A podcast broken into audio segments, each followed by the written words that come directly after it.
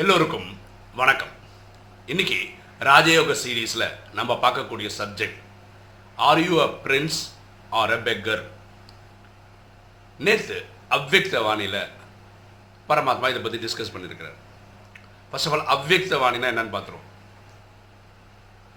இப்போ நம்ம சென்டர்ஸில் படிக்கிறது மண்டே டு சாட்டர்டே வந்து பரமாத்மா பிரம்மா அவர் சரீரத்தில் வந்து எடுத்ததெல்லாம் மண்டே டு சாட்டர்டே படிக்கிறோம்.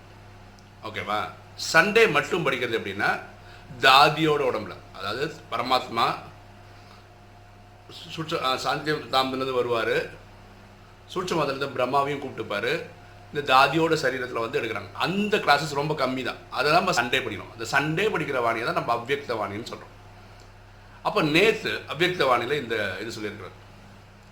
அவர் அமிர்த வேலை யோகா பண்ணக்கூடிய ஆத்மாக்களை பரமாத்மா பார்க்கும்போது அந்த அமிர்த வேலையில் என்ன பண்ணுறாங்கன்னு சொல்லும்போது பரமாத்மா சொல்கிறாரு எல்லாருமே பிச்சைக்காரர்களாக இருக்கிறாங்க. பிச்சை எடுத்துகிட்டு இருக்காங்க. என்ன பிச்சை எடுக்கிறாங்க? எனக்கு காசு கொடு. நல்ல ஆரோக்கியத்தை கொடு. பணத்தை கொடு. அதாவது சில பேர் பைக் இல்லாதவன் பைக்கு கேட்குறது கார் இல்லாதவன் கார் கேட்குறது வீடு இல்லாதவன் வீடு கேட்குறது உறவு முறை நல்லா இருக்காதவங்க உறவு முறை கேட்குறது கல்யாணம் ஆகாதவங்க போ கல்யாணத்தை பண்ணி கொடுன்னு கேட்குறது குழந்தை இல்லாத குழந்தைக்கு இப்படி ஏதாவது ஒன்று கேட்டுகிட்டே இருக்காங்க. இதனால ராயல் பிச்சைக்காரர் லெவலில் இருக்கிறாங்கன்றார் பரமாத்மா. அவர் எப்படி இருக்கணும்னு சொல்கிறார் எப்படி இருக்கணும்னா ராஜாவின் குழந்தைகளுக்கு அந்த ராஜாங்கமே சொந்தம் தான் எல்லாம் உங்களுக்கு தான் நீங்களாக தான் எடுத்துக்கணும் அப்படின்னு சொல்கிறார் ஃபர்ஸ்ட் ஆஃப் ஆல் இந்த சிஸ்டமில் இருக்கிற தொண்ணூறு இல்லை தொண்ணூத்தஞ்சு சதவீத மக்கள் பிச்சைக்காரர்கள் தான் ஏதாவது ஒன்று கேட்டு தான் இருக்கும். இதுக்கு என்ன காரணம் அப்படின்னு ரிசர்ச் பண்ணி பார்ப்போமே. இது முக்கியமான காரணம் பக்தி தான். அறுபத்தி மூணு ஜென்மமும் பக்தி பண்ணியிருக்கோம். பக்தியில் என்ன கேட்டுட்டு இருந்தோம் எனக்கு அதை கூடு இதை கூடு தான் கேட்டுட்டு இருந்தோம் அதில் எக்ஸ்ட்ராவாக ஒன்று கேட்டது மோட்சம். மோட்சம்னா பிறவாத நிலை வேணும். போர் அடிச்சு போச்சு இந்த ட்ராமா நடிச்சு நடிச்சு. இப்படி கேட்டிருந்தோம் பக்தியில். இப்போ தான் நம்ம இந்த நாலேஜுக்குள்ளே வந்திருக்கோம். புரிஞ்சுக்கிட்டோம். நாம் ஒரு ஆத்மா ஆத்மாவின் தந்தை பரமாத்மா அவரை நினைவு பண்ண நம்ம அறுபத்தி மூணு ஜென்மமாக பாவம் போகும்னு புரிஞ்சுட்டோம் ஆனால் இது சன்ஸ்கார் பதிவுகளில் இருக்கிறதுனால என்னது? கேட்குறது மனிதர்கள்ட்ட கேட்டு நடக்கலை. அதனால கடவுள்கிட்ட கேட்குறோம் ஆரோக்கியம் அப்படி தான் கேட்குறேன் உன்னால உடல் ஆரோக்கியம் கொடு. நோய் இருக்குது போகணும். அப்படி கேட்டுட்டு தான் இருக்கும். ஸோ இந்த பக்தியை விட்டு இப்போ ஞானத்துக்கு வந்திருக்கிறோம்.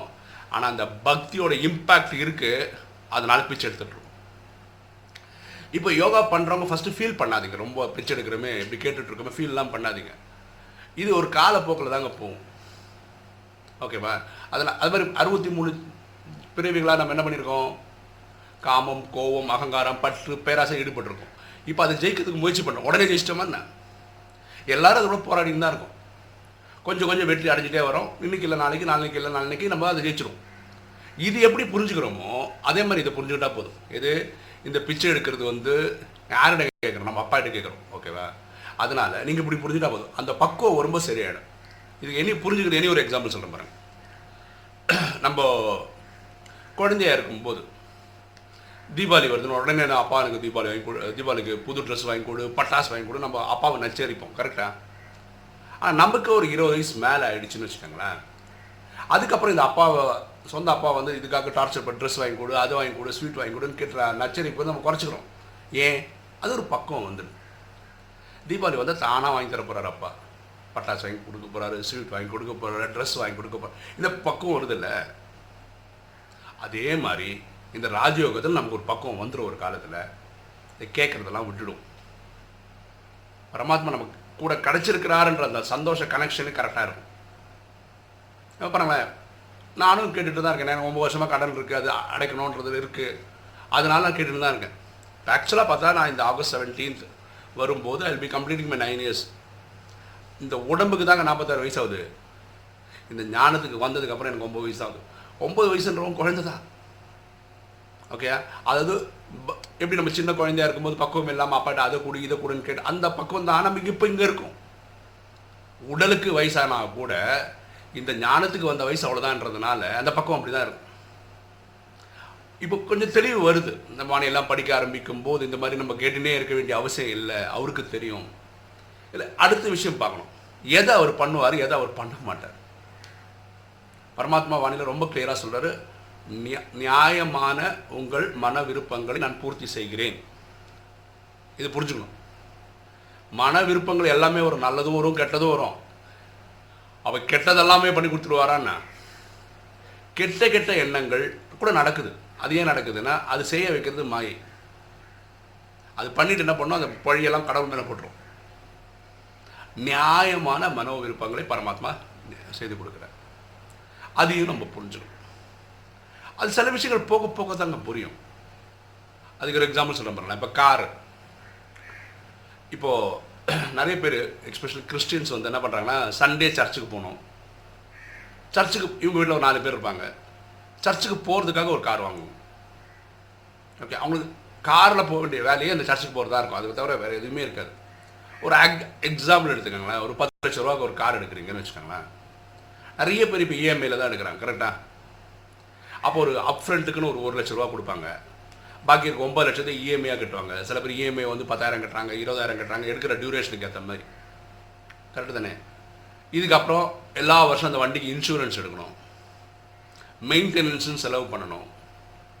யூஸ் பண்ணுவோம் பெட்ரோலோ டீசலோ அது போடணும். இதெல்லாம் ஒரு செலவு கரெக்டாக ஒரு வேளை மாதம் மாதம் பத்தாயிரரூவா எடுத்து வச்சு ஒரு அஞ்சு வருஷமோ ஆறு வருஷமோ இஎம்ஐ கட்ட போகிறாங்கன்னு வச்சுக்கோங்களேன் ஒரு எக்ஸாம்பிளுக்கு இவங்க சண்டே மட்டும்தான் வெளியே போகிறாங்க இல்லையா? அதுக்கு ஊபரில் போயிட்டு வந்த அப் அண்ட் டவுனே வந்து ஆயிரம் ரூபாவே ஆகுதுன்னு வச்சுக்கோங்களேன். அப்போது நாலு ஒரு மாதத்தில் எவ்வளோ ஆகும்? நாலாயிரரூவா ஆகும் இல்லை அஞ்சாயிரரூவா ஆகும் கரெக்டு தானே? அப்போது இவ்வளோ தான் உங்களுக்கு தேவைப்படுது. இவங்க பத்தாயிரரூவா மாதம் மாதம் இஎம்ஐ கட்டணும். முன்னாடியே ஒரு லட்ச ரூபா அட்வான்ஸ் ஏதாவது கட்டியிருப்பாங்க அது பெரிய காருக்கு. அப்புறம் போகும்போது பெட்ரோல் போடணும் ஆக்சிடென்ட் ஆயிடுச்சுன்னா அதுக்கு தனி செலவு.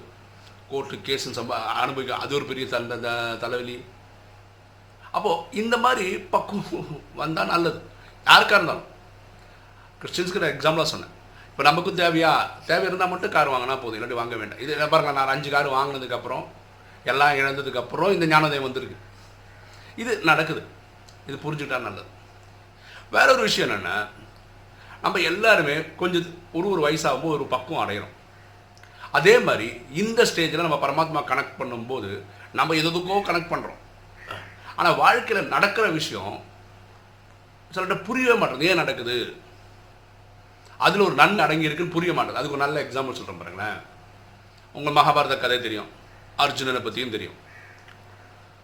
இந்த கதை ரொம்ப அதிகமாக யாரும் கேட்டிருக்க மாட்டாங்க. அதனால தான் இப்போ சொல்கிறேன் துரோணாச்சாரியர் யுதீஷன்கிட்ட அதாவது அர்ஜுனனோட அண்ணன் கிட்ட சொல்கிறாரு அர்ஜுனனுக்கு ராத்திரிக்கு மேலே இருட்டினதுக்கு அப்புறம் அவனுக்கு சாப்பாடு கொடுக்காதீங்க. சூரிய உதயம் ஆறு ஐ மீன் மறையிறதுக்கு முன்னாடி அவனுக்கு சாப்பாடு கொடுத்துருங்க அவனுக்கு மட்டும் அப்படின்னு சொல்கிறார் நாங்கள்லாம் நீங்கள் எப்படி வேணால் சாப்பிட்டுக்கலாம் அப்படின்னு சொல்கிறார் துரோணாச்சாரியர் ஏன் இப்படி சொன்னார்? அப்படின்னு யுதிஷ்டன் கேட்கல ஏன்னா குரு ஏதோ சொன்னால் நல்லதுக்கு இருக்கும் அவ்வளோதான் எனக்கு ஏன் எதுக்குன்ற கேள்வி அவன் கேட்கல அதுலேருந்து அர்ஜுனுக்கு ஈவினிங் சன்செட்டுக்கு முன்னாடியே கொடுத்துருவாங்க அவனுக்கு மட்டும் சாப்பாடு. பாக்கி எல்லாரும் ஏழு எட்டு மணிக்கு மேலே சாப்பிடுவாங்க. அர்ஜுனன் வந்து அண்ணா கிட்ட கேட்பான் எனக்கு மட்டும் ஏன் அப்படி தரீங்க எல்லாரும் கூட சாப்பிட்லாம்ல? எனக்கு மட்டும் ஏன்? தெரியல நம்ம குரு சொன்னார் நான் அதை ஃபாலோ பண்ணுறேன் அவ்வளோதான் உனக்கு டவுட்டாக இருந்தால் குருவை போய் கேளுன்னு அர்ஜுனனும் நல்லா ஒபீடியன்ட் ஸ்டூடெண்ட் அதனால் போய் குரு எது சொன்னால் நல்லது அப்படின்னு நினச்சிட்டான். அப்போது ஒரு நாள் என்ன பண்ணுறான் ராத்திரி இவங்க சாப்பிடும்போது கூட இருப்பான் எல்லாம் பண்ணுவான். சாப்பிட்டுட்டு இருக்கும்போது கரண்ட் போயிடுச்சு. இருட்டில். எல்லாரும் சாப்பிட்டுட்டு இருக்காங்க. இவன் அர்ஜுனன் முன்னாடியே சாப்பிட்டான் அப்போ இருட்டு ஆயிடுறதுக்கு அப்புறம் கூட எல்லாரும் சாப்பிட்டுட்டு இருக்காங்க ஒழுங்கா. ஏன்னா தட்டில் போட்டது இருக்கு. இந்த இடத்துல சாதம் இருக்குது இந்த பக்கத்தில் பொரியல் இருக்குது அந்த மாதிரி எடுத்து எடுத்து அவங்களால சாப்பிட முடியல. ஏன்னா அந்த தட்டில் என்னென்ன இருக்குன்னு தெரியும்ல. அப்போ அர்ஜுனனோட சிந்தனை ஒன்று போகுது. கண்ணு பார்வை தெரியாது இருட்டில். அப்படி இருக்கும்போது தட்டில் எது எது எங்கே இருக்குன்னு எப்படி தெரியுது? பழக்க தோஷத்தில் தெரியுது. ஏன்னா டெய்லி சாப்பிட்ருக்கோம் இந்த தட்டில் இங்கே தான் இதெல்லாம் வச்சுருப்பாங்கன்னு. அப்போ இருட்டில் கூட வேலை பண்ண முடியும் அப்படின்னு புரிஞ்சுக்கிறான். அப்புறம் என்ன பண்ணுறான் இருட்டிலேயே அம்பு வில்லும் விடக்கூடாது. கண்ணா பொருள் பார்த்தா தான் அடிக்க முடியுமா? அப்போ எப்படி அடிக்கிறது? அப்போ என்ன பண்ணுறான் இருட்டு ஃபுல்லாக இருட்டு. ஒரு கிளி குருவி இதோட சவுண்டு கேட்கும் போது இந்த இடத்துல அது பறந்து வருதுன்னு தெரிஞ்சு அந்த டைரக்ஷனை பார்த்து அம்பு விடுறான். ஃபஸ்ட்டு தப்பு பண்ணுறான் கரெக்டாக அடிக்க மாட்டேங்குது. இதை ப்ராக்டிஸ் பண்ணிட்டே இருக்கான். அவனுக்கு அப்போ தான் யோசனையே வருது. குரு வந்து நைட்டு மேலே சாப்பாடு போட ஏன்னா சாப்பாடு போடும்போது இவன் சாப்பிட்டுட்டே இருக்கும்போது கரண்டெல்லாம் போச்சு போய் அப்போ சீக்கிரம் யோசிச்சிருப்பான். சீக்கிரம் யோசிச்சா என்ன பண்ண சீக்கிரம் இதை கண்டுபிடிச்சிருவான். இது அவன் யோசிக்கணுன்றதுக்கு தான் குரு இந்த மாதிரி மாற்றி சொல்கிறார் அப்போ குரு ஏன் இப்படி சொன்னாருன்னு கூட இவனுக்கு விளக்கம் தெரியல. அர்ஜுனனுக்கு. அவன் எல்லாமே ரிசர்ச் பண்ணிட்டே இருக்கான். இப்படி இருக்குமோ? குரு ஏன் இப்படி சொல்லியிருப்பாரு? நம்ம இது பாக்கி யாரும் யோசிக்கவே இல்லை. அப்புறம் என்னாச்சுன்னா இதோட பெனிஃபிட் உங்களுக்கு தெரியும். திரௌபதியை கல்யாணம் பண்ண போகும்போது ஒரு மீன் ஓகேவா அதோட இது நிழல் இங்கே சுற்றும் அங்கே பார்த்து அடிக்கணும் அதாவது அதாவது மேலே சுற்றிட்டுருக்கோம் ஒரு ஆர்டிஃபிஷியலாக கூட வச்சுக்கோங்களேன். அதோட நிழலை பார்த்து அடிக்கணும் ஸோ இந்த மாதிரி யாருமே பண்ணாத இதெல்லாம் வந்து இவன் சாதாரணமாக ப்ராக்டிஸ் பண்ணதுனால தான் அவனுக்கு ஈஸியாக ஜெயிக்க முடிஞ்சுது. இல்லையா? ஸோ கடவுள் இந்த மாதிரி பல விஷயங்கள் புதுசாக கொடுப்பார் நமக்கு. அது எதுக்கு நடக்குதுன்றது புரியறதுக்கு கொஞ்சம் வருஷங்கள் ஆகும் எப்படி அர்ஜுனனுக்கு தன்னுடைய ஏன் குரு வந்து நைட்டு சாப்பிட வேணாம்னு சொன்னாரோ அது அவனாக காரணம் கண்டுபிடிக்கிறது வருஷங்கள் ஓடிடுச்சு அவனுக்கு ஸோ நல்லதுக்கு தாங்க சில விஷயங்கள் நடக்கும். அது புரிஞ்சுக்கிட்டா நல்லது. ஸோ எனக்கு நேற்று ஒரு பிரதர் கூட மெசேஜ் அனுப்பிச்சிருந்தேன் அந்த பிரின்ஸு பெக்கரை பற்றி எல்லாம் கேட்டிருந்தார். இதுக்கு என்ன அர்த்தம்? ஏன் இப்படி புரிஞ்சுக்கணும்? எப்படி புரிஞ்சுக்கணும்லாம். அதனால் இப்போ நீங்கள் கேட்குறீங்கன்னா பரவாயில்ல. நம்ம குழந்தையா இருக்கும். வந்து எப்படி குழந்தை வந்து ஒரு பக்குவ நிலை வரும்போது அதுக்கப்புறம் கேட்க மாட்டோம். நீங்கள் கேட்டால் தாங்க ஃபஸ்ட்டு என்ன ஒன்றா கிடைக்குதுன்னு தெரியும். கிடைச்சதுன்னா இப்படி எளிமை கேட்க தேவையில்ல. தானாகவே அவர் பண்ணுவார். எட்நூறு கோடி பேருக்கும் படி அளக்கிறவர் நம்மளை மறந்துடுவாரா இந்த எண்ணங்கள் வர ஆரம்பிச்சிடும் ஓகே நேற்று வீடியோவில் நம்ம தாரணை பற்றி ஒரு வீடியோ போட்டிருந்தோம். அதில் வந்து தாரணைக்கு வந்து நான் முயற்சி அப்படின்னு தமிழில் சொல்லிட்டேன். ஆக்சுவலாக தாரணைன்றது புட்டிங் இன்டு ப்ராக்டிஸ் செய்கிறத நடைமுறையில் பண்ணணும். படிச்சுட்டு போகக்கூடாது செய்து பார்க்கணுன்னு அப்போ செய்து பார்க்குறதுன்றது வந்து தமிழ் வந்து பயிற்சி.